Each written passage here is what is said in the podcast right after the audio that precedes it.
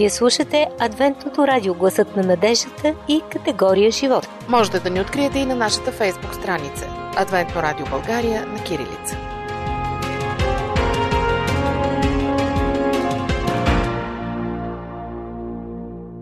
Скъпи приятели, започва предаването за нещата от живота категория живот. Днес имаме гост, който ще ни разкаже за своето пътуване през лятото в Китай. Той е бил там близо месец, посетил е много интересни места. Пекин, Шанхай, Нью Вилич, едно място, което е било доста проблемно, а сега е превърнато в рай. Даваме думата на нашия гост и му казваме добре дошъл.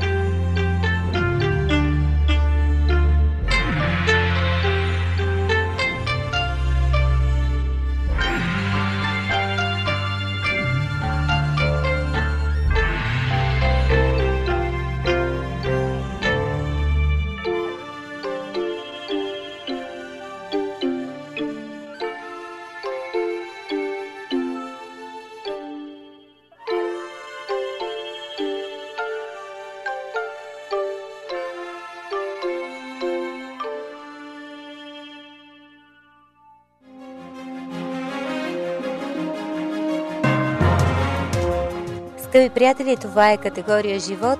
Тук е Богдан Бончев, който е бил по работа в Китай и ще ни разкаже още неща за там. Да чуем разказа за Нью Вилич. Това е интересно място.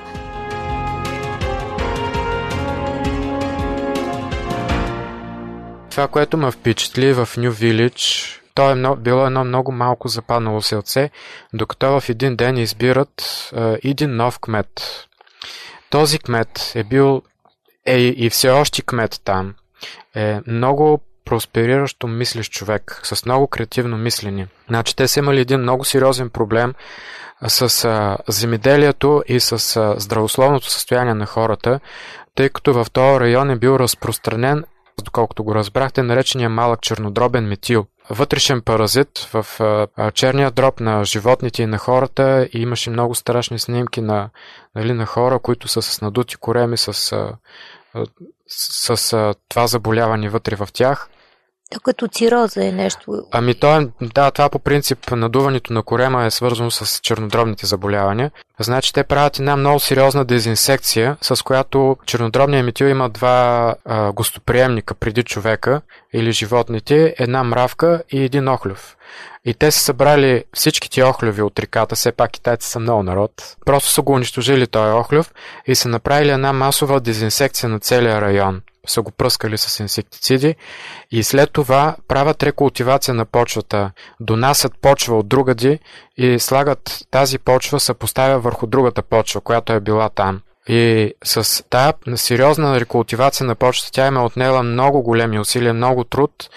Те успяват да правят земята, в която живеят много по-плодородни полета а, с а, ориз. До тях се намират, до самите оризища се намират басейни, в които се намира водата и която прилива, нали, за да залеви местото, където ще се сее ориза тези места са ги облагородили много, като са направили мостове, имат различни видове водни колилета, малки джетове, места, където децата да играят, кули, върху, от които да се спускат такива големи съоръжения.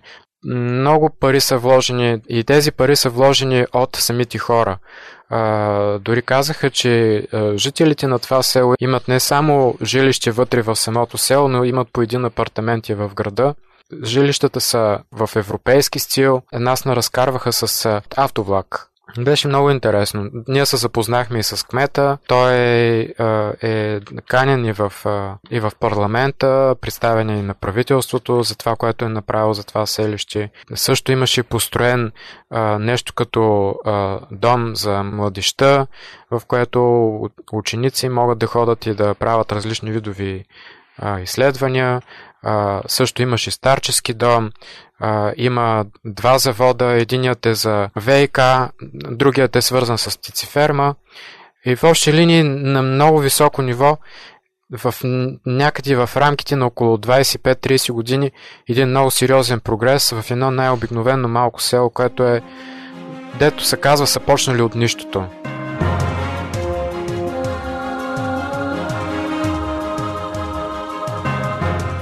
Нашият телефон е 032 633 533.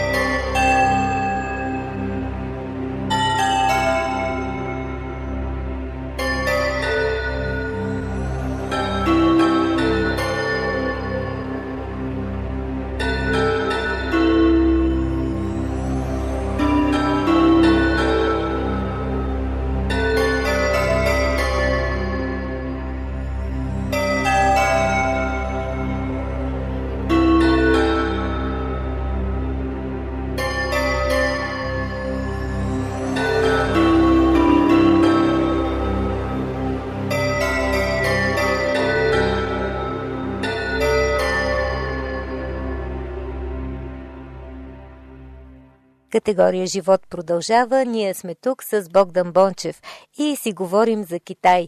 Интересна ми е народопсихологията, отношението богати-бедни, както и една история, която спомена за всички любители на самолетостроенето. За всичко това имам още въпроси към Богдан и ще му ги задам сега.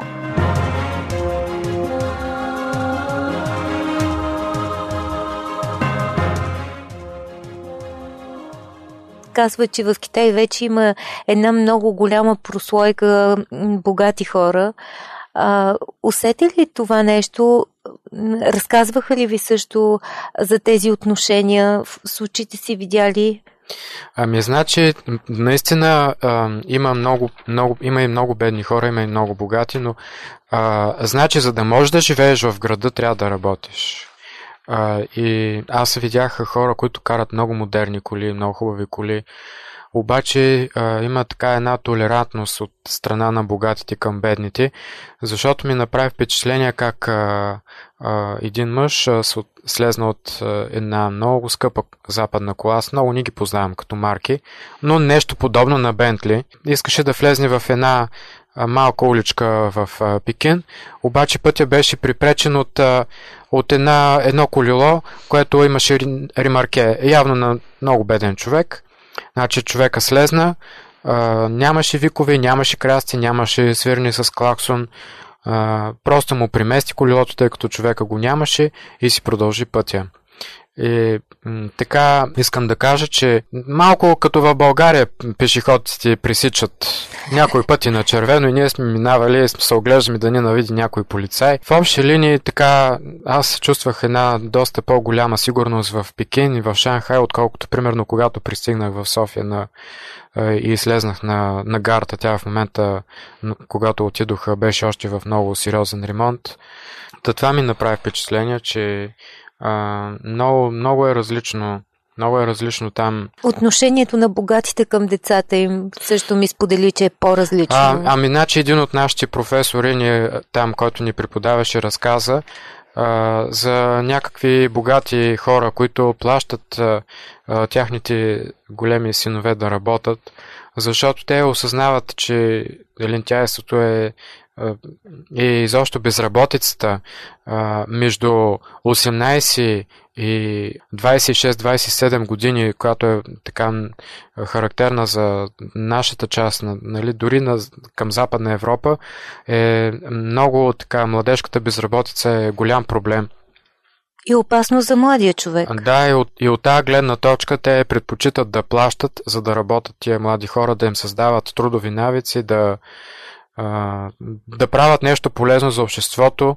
А, като, като отидохме в Шанхай, отидохме в старата част. Старата част е типично наистина старинна част с техните толкова характерни покриви, с китайската храна, която се предлага на улицата на открито, не като тук така с толкова голяма рестрикция в България. Там е много по-свободно е, ние не си позволяхме, ние ядяхме само по ресторантите и не смеехме много да взимаме така от улицата храна. Макар, че а, когато бях в Пекин, а, от, а, а, от ресторанта, в който се хранихме, който, който работи за КАМС, имат едно место отстрани, които сутрин раздават а, соево мляко, аз много ни го харесвам, а, и различни видови закуски, включително и микици, направо като нашите български микици.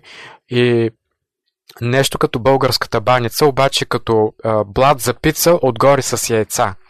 Да, аз фактически ядох това и микиците просто много ми харесваха и те китайците бяха много, много ми се радваха, като, като ме гледаха как се взимам и нали, с другите наши приятели. Микици, микици и затова си тичал после в парка.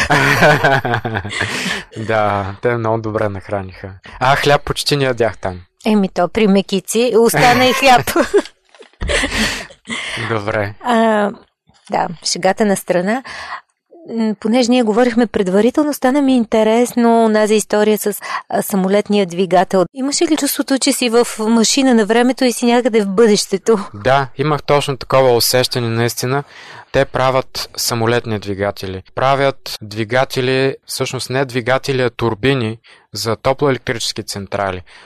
Правят много тежки и големи съоръжения, много скъпоструващи съоръжения имат много сериозна ресърч програма, в която китайското правителство влага огромни средства. Милиарди РМБ юана. И, Това е тяхната валута? Да, тяхната валута. Аз, понеже много обичам самолетостроението, много се интересувам от а, самолетостроение, от aircrafts и постоянно гледах самолетни катастрофи, признавам си по Discovery Channel, но това ми е едно от любимите предавания, да гледам самолетни катастрофи. Имаше един интересен момент, когато изригва един от вулканите в а, Исландия и самолет попада в пирокластичния поток. Значи пирокластичният поток представлява дим, съдържащ фин прах и димни газови, които изригват от вулкана с висока температура, направо засенчват светлината. И са голямо препятствие за за самолетните полети, които, мина, които минават в този район. Това ми направи впечатление, че този самолет, попадайки в пирокластичния поток, двигателите спират да работят и самолета почва да пада от много голяма височина с много голяма скорост. И са ще ли да се разбият. Докато в един момент, излизайки от пирокластичния поток, капитана заедно с екипажа решават да се опитат да рестартират двигателите, дано тръгнат. И са успяли да преодолеят тази ситуация, не са се разбили и аз тогава попитах професора, разказвайки му тази история, за този инцидент, който аз съм гледал, а, той ми каза, че за техните двигатели няма проблем да се рестартират. И също аз пипнах самия двигател. Той беше наистина с огромни размери и ми обясниха, че е направен от много лек материал, който е подобен на карбона. И са много, много сигурни двигатели, много, много висококачествени.